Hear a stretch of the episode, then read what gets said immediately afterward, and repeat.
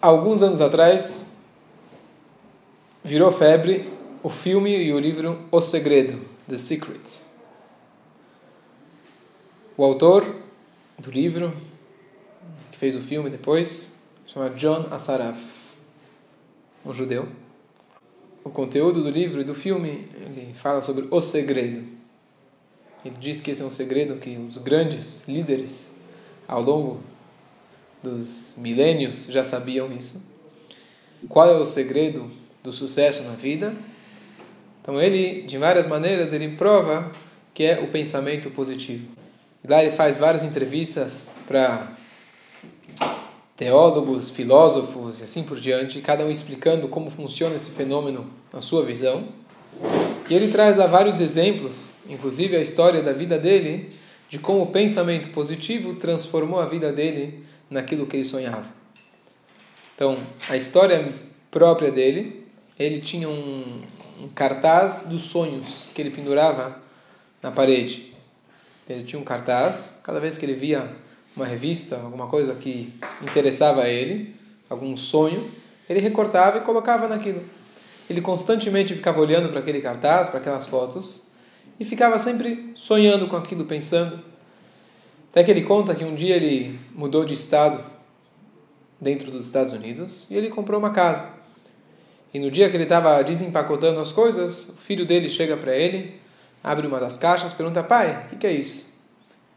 Aí o pai vê a caixa e fala: Olha, essa é a caixa que estão lá os meus cartazes dos sonhos. O que, que é cartaz dos sonhos? Aí ele: ah, Traz aqui, eu vou te mostrar, meu filho. Ele traz e ele começa a abrir. Então, um desses cartazes, ele vê uma foto. Ele vê lá uma foto de uma mansão. Ele começa a olhar, observar e percebe que a casa que ele tinha justo acabado de entrar era uma mansão que ele tinha visto numa revista anos antes. Ele tinha recortado. E sem querer, ele acabou mudando não para uma casa parecida, mas sim para aquela mesma casa. Isso é o que ele diz. Como isso, ele traz lá vários outros exemplos. Ele traz lá uma, uma jovem que passa na frente da joalheria, vê uma joia maravilhosa e fica todo dia passando na frente, olhando, namorando aquela joia, até que um belo dia ela conhece um homem e, sem querer, aquele lá, ele presenteia, o homem presenteia ela com aquela joia que ela tanto queria. E assim por diante. Ele fala, começa a explicar que a força do pensamento positivo, fisicamente isso tem um efeito, e isso acaba voltando para você. E ele traz um ponto interessante que isso isso é importante, que ele fala, não é à toa que a gente vê que muitos é, que se candidataram para o governo, se candidataram para ser presidente, etc. E, mesmo que se fez uma grande propaganda contra o fulano, ele acabou ganhando. E ele diz por quê? Porque no momento que você pensa naquela pessoa, mesmo você diz, fulano não vai ganhar, fulano não vai ganhar, falem bem ou falem mal, mas estão falando de mim. Está todo mundo pensando. Então qual é a solução? A solução é você pensar naquilo que você quer. E não falar que eu não quero determinada coisa. Eu não quero o negativo. Porque de alguma maneira você está pensando no negativo. Você deve colocar na sua cabeça um foco no positivo. E você focando naquilo, isso vai acontecer. Esse é o, esse é o resumo do segredo. A pergunta: aonde isso está na Torá? Se aqui está. Será que existe esse conceito de você pensar positivo e aquilo acontecer? Então, por um lado, parece judaico. Pensa bem, acredita, seja, seja, não seja pessimista, pense no bom futuro, acredita, tenha fé. Por um lado, parece bem judaico. Por outro lado, isso parece um pouco fora da realidade, porque, primeiro, número um, no filme, ele, ele até que menciona a questão de Deus, ele fala cada um na sua religião, ele fala alguma coisa, cada religião explica do seu jeito. Essa é mais ou menos, ele quer fazer uma coisa mais genérica. Além disso, além disso que não fala claramente de Hashem, que é Hashem que está administrando tudo, a pergunta é o seguinte, na Torá nós temos o que se chama Ve'ayim Shamot Ishmeu, se você escutar a palavra de Hashem, você vai ter o bem. A Torá te fala, existe todo o conceito de recompensa, você tem que fazer para merecer. E no filme dá aquela impressão de Não, eu não preciso fazer nada. Eu penso positivo, não preciso talvez nem trabalhar por aquilo, não preciso merecer, é simplesmente a força magnética atrai o bem para mim. Será que isso é judaico? E a pergunta é se isso é verdadeiro. É prático? Tá, então vamos descobrir se isso está na Torá. E se estiver na Torá, de que maneira será que eu posso praticar isso? Se eu posso praticar esse segredo que eu quero muito? Isso pode me trazer, você assiste o filme, por que ele fez tanto sucesso? Porque você assiste o filme, você leu o livro, você acha que agora você já resolveu todos os problemas. Não tem mais problemas financeiros, estamos começando agora 2016, cheio de tsuras, cheio de preocupações. Já está resolvido, já tem o um segredo na mão. Então a pergunta é se isso funciona de fato e se, é uma, se, eu posso, se, se essa prática vai, vai me ajudar. Então vamos ver. Primeiro, antes da questão do pensamento positivo, vamos descobrir na Torá se o pensamento ele consegue exercer uma força física. Será que o pensamento consegue gerar alguma coisa? Então vamos ver na Torá. Tem uma passagem que está escrito no livro do Ayom Yom, por exemplo, de que é comum quando você está andando na rua atrás de alguém e você está olhando para aquela pessoa, você conhece, você teve contato, você está pensando naquela pessoa. E de repente a pessoa olha para trás. Quantas vezes já não aconteceu com você? Quando você pensou em alguém, no dia seguinte ele te ligou. Fazia um ano. Dez anos que você não falava com a pessoa. Mas justo você pensou, sonhou, ele te ligou. Já aconteceu com você, sim ou não? Já, comum. Comum. Fora do normal. Então, isso é trazido inclusive nos livros de Torá. Marshava moelet. O pensamento adianta. Ele tem um efeito. É uma força física. Mais um exemplo para isso a gente tem na Torá. Bereshit para Elohim. No início Deus criou.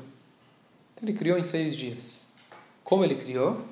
Vayomer Hashem, e disse Deus, haja luz, e haja o céu, o firmamento, e assim por diante. Chegou o Shabat, o que acontece? O mundo some? Deus parou de criar, o mundo sumiu? O que acontece no Shabat? Kabbalah explica que Shabat Deus também está criando. Óbvio. Se ele parar de criar, o mundo não vai existir. Só o que, que muda? O que muda é que durante a semana Deus cria com a palavra. E no Shabat Deus cria com o pensamento. E é por isso que no Shabat não se trabalha. É por isso que no Shabat fazemos o Kiddush. É por isso que o Shabat é um dia especial. Porque, usando a analogia humana, de que quando você fala uma comunicação exterior, quando você pensa, é para você mesmo, a, o contato que Deus tem com o mundo durante a semana é mais exterior, é a fala, e o contato que ele tem com o mundo durante o Shabat é o pensamento. Como consequência disso, é um dia que a gente está mais elevado. Então, o pensamento divino cria. Se isso acontece lá em cima, isso também, como consequência, acontece conosco aqui embaixo. O pensamento, ele tem uma consequência. No Talmud, a Gemara fala o seguinte: alguém está querendo fazer uma viagem de barco, navio. E antigamente, se sair de navio, sair de barco no alto mar, é um jogo de sorte. Poderia ter chance de você não voltar. Então a pessoa estava buscando algum jeito dele saber se ele deveria ir na viagem ou não.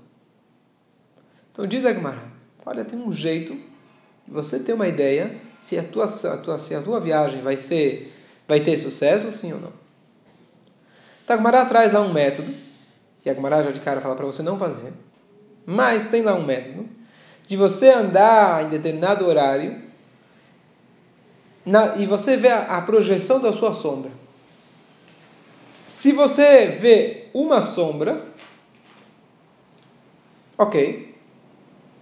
Se você vê duas sombras, tá ótimo. O que, que significa duas sombras? Pelo que eu entendo, significa mais ou menos quando você anda. É, às vezes você tem uma sombra mais escura, você tem uma sombra um pouquinho mais clara, é a sombra da sombra.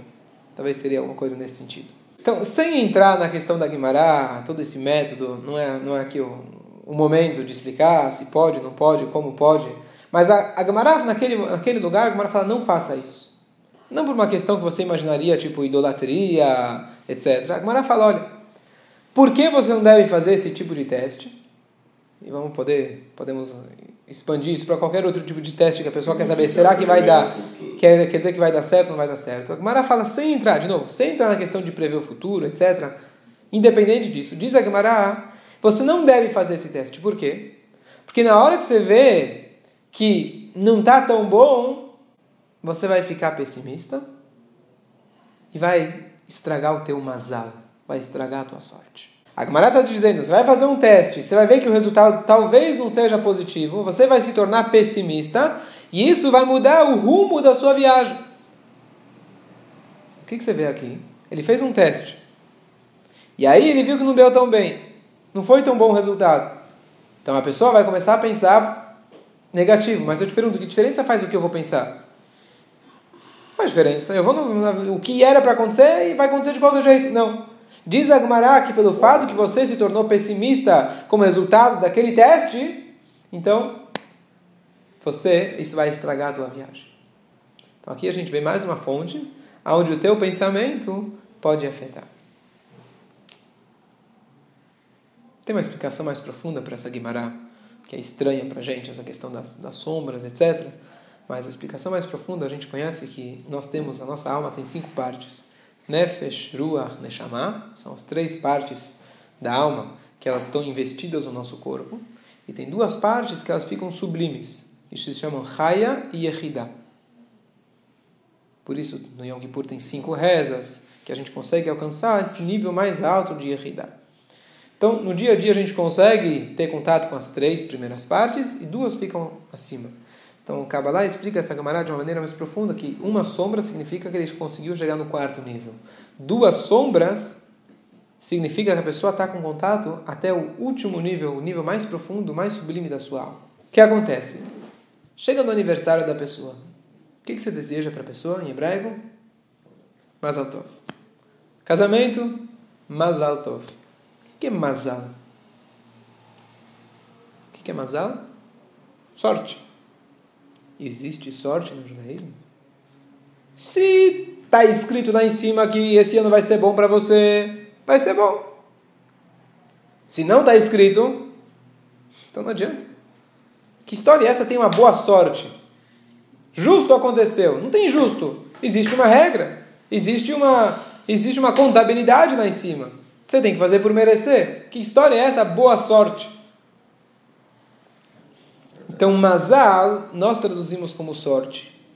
Kabbalah explica que mazal está ligada com a palavra em hebraico nozel. Quando você tem uma, uma goteira, exatamente. Quando está escorrendo alguma coisa, você fala nozel, está gotejando. E por que se chama mazal? Qual é o significado de mazal? Todos nós temos um mazal. O que, que significa? Nós temos a parte da alma que nos dá vida, no dia a dia, a parte que a gente tem contato. E nós temos uma parte, essas duas que a gente falou, e a quinta mais ainda, que ela fica por fora da pessoa. Vamos imaginar como se fosse uma aura, alguma coisa que está fora de você mesmo. Esse é o mazal. E o mazal da pessoa, a sorte da pessoa, lá em cima, ele está sempre conectado com a sua fonte. Ele é sempre positivo. Na nossa essência, lá ela consegue enxergar as coisas de maneira diferentes. Ela consegue enxergar mesmo o negativo como se fosse positivo. A maneira que Deus enxerga o mundo, tudo que Ele está fazendo é o bem. Só o que acontece? Quando chega Rosh Hashanah, a gente fala Shana Tová Umetuka. Nós queremos que seja um ano bom e doce. Bom sempre é. Tudo que Deus faz é para o bem. Isso é o conceito básico do judaísmo. Deus sabe o que Ele está fazendo. Mas a gente pede que seja doce, que seja palpável. Então, lá no Mazal, Lá na nossa fonte, lá tudo é bem. Quando você fala Mazal Tov, você fala, é como você está dizendo, que você possa estar conectado com essa essência. Que você aqui embaixo possa começar a sentir como realmente tudo é bom. Lá em cima é maravilhoso. Que possa pingar para você esse ano muitas coisas dessa essência. E que você possa sentir isso no teu dia a dia. Isso é Mazal Tov. E quanto mais, na verdade, você pensar positivo, a questão das duas sombras, porque duas sombras significaria que vai dar tudo certo. Duas sombras seriam esses dois níveis que você alcançou, diz a Kabbalah, onde você consegue estar ligado com a tua essência, e se você pensar positivo, você vai abrir espaço para que esses pingos entrem em você. E o pensamento negativo, por outro lado, ele funciona como uma barreira para que você não, não receba essa energia acima. Então a gente foi um pouquinho para lado mais profundo da coisa, vamos tentar agora aterrizar de maneira prática. O livro, o livro que se chama Deveres do Coração, Rovata Levavot, ele traz lá um conceito seguinte, ele fala que a pessoa, quando está numa situação de aperto, ele tem que imaginar, por exemplo, como se fosse que ele está num buraco, num poço, e só tem uma pessoa no mundo que sabe que ele está lá. E só aquela pessoa vai salvar ele. Não existe mais ninguém. Esse é o tipo de relacionamento que nós devemos ter com Deus. Qualquer situação de aperto, a gente não deve se apoiar, depender, rezar para alguma coisa acontecer, para que fulano me ajude. Você tem que apoiar a sua fé completamente em Deus. Só em Deus. Ele é o único que pode te ajudar. E número dois, você tem que ter a fé completa de que aquilo que você está querendo e desejando, Hashem vai te ajudar para que aquilo aconteça. Muitos pensam, interpretam isso dizendo o seguinte: olha, o judaísmo é conformista. Estamos aqui em crise. Então você tem a opção número um, você vai dizer: olha, estamos em crise, o ano está ruim, não vai ser tão bom como eu queria, mas eu aceito o julgamento divino. Eu aceito. Eu sei que tudo que Hashem faz é para o bem, eu aceito. Isso se chama emuná, fé em Deus. Isso é base do judaísmo. Tudo que acontece é para o bem, Deus sabe o que faz. Mas esse livro, Deveres do Coração, ensina para nós, como judeus, como a gente deve encarar. Não somente acreditar que tudo que Deus faz é para o bem, isso é muito bom para aquilo que já foi.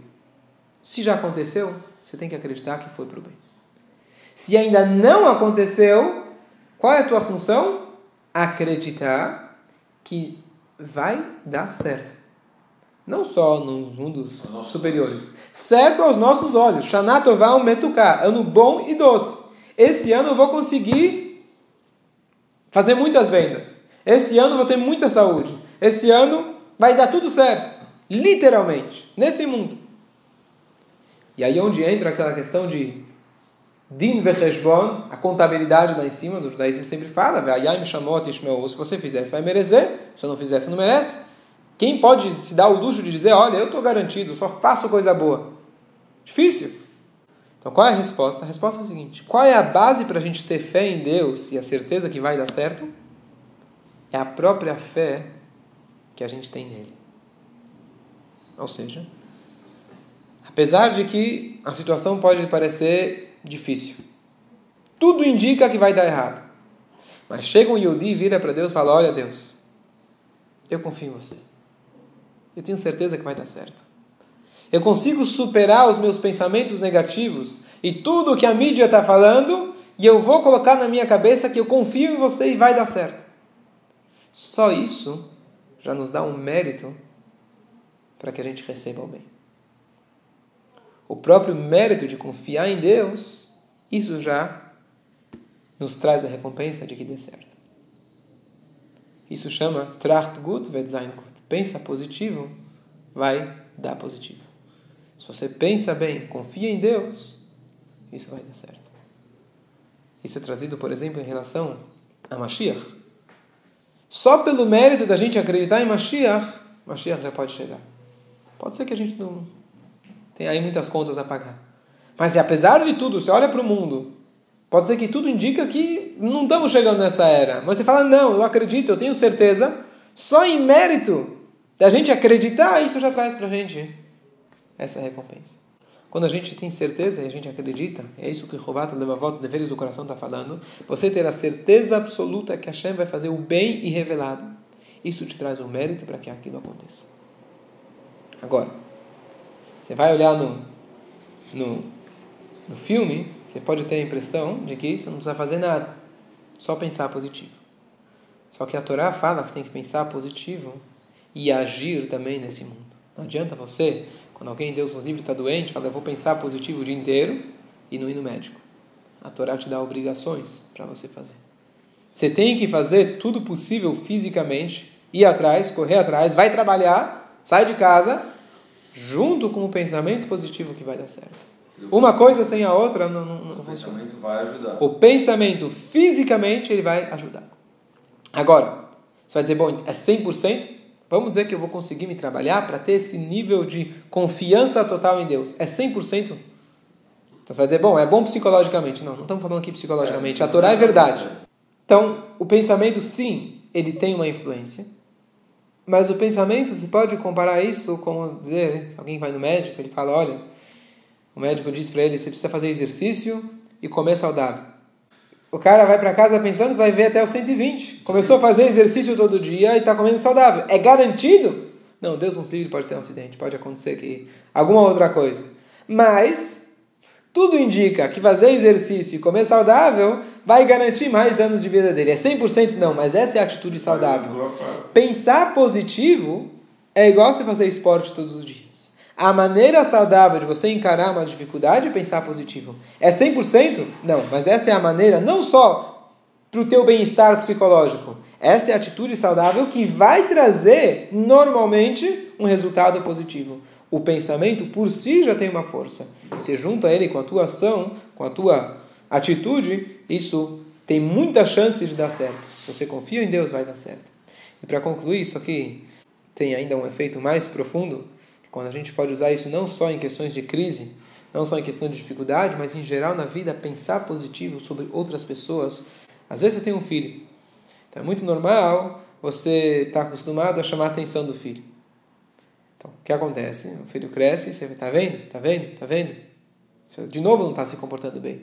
Chegou uma vez alguém para o rabino reclamando, falou: Olha, rabino, meu filho agora está na idade da adolescência e ele, tudo que eu ensinei para ele, ele renegou tudo. E o rabino está conversando, perguntando, até que ele fala, olha, mas esse filho eu vou te falar, eu sempre percebi que ele tinha assim tendências diferentes. Aí o rabino falou, você está vendo? Esse foi o problema. Você sempre enxergou o seu filho de maneira negativa. Qual foi o resultado? No teu interior você já acreditava que ele era ruim. Não, você falava, faça o bem, faz o bem, faz o bem, se comporta. Mas você sozinho já falava num tom de voz que você já dava para entender que cuidava na tua cabeça que ele era ruim. Na tua cabeça já, já era ruim, você já, já rotulou ele como ruim. No teu tom de voz já dá para ver. Na maneira que você chama a atenção dele já dá para perceber que você não confia nele, que você não acha que ele vai ser grande, que ele vai ser bom. Então, qual foi o resultado? Você fala, não faz ruim, não faz errado, não se comporta mal. Mas o tempo todo você está pensando no mal. O resultado foi aquilo que você pensou, infelizmente. Você tem que pensar no positivo. E assim também, marido, mulher, conhecidos, pessoas que a gente tem algum tipo de relacionamento, e aí você tem que parar e pensar no masal daquela pessoa. Tenta parar e meditar, em alguns momentos, como aquela pessoa, na essência, acredite se quiser, mas ele é perfeito. A essência de cada um, o masal, ele é bom. Então chega para casa pensando, o meu marido, ou a minha esposa, eles são perfeitos, eles são ótimos. Você tentar mentalizar isso daqui vai mudar primeiro sim para você o teu tom de voz, a maneira que você vai falar. Você acreditar realmente que a pessoa é boa, esse filho sim tem futuro, aquele, aquele amigo ele tem futuro, ele pode ser uma grande pessoa. Falta às vezes o nexo entre o masal, entre o masal e a conduta do dia a dia dele. Mas eu pensar positivo não só sobre mim, mas eu pensar sobre outra pessoa, isso vai ajudar que aquela conexão entre a essência dele e o dia a dia dele possa ser feita. Eu consigo abrir os canais com pensamento positivo. Isso afeta. Que a gente possa pensar positivo, e a Shem traga gente, para nossa saúde, bons relacionamentos, se Deus quiser, e a gente tem que fazer, e na verdade esse é o segredo não foi descoberto por Jonas Saraf, esse segredo já foi dado na Torá há mais de 3 mil anos atrás. Os judeus já sabiam isso e a gente tem que apenas se ligar na Torá e se ligar a esse segredo máximo.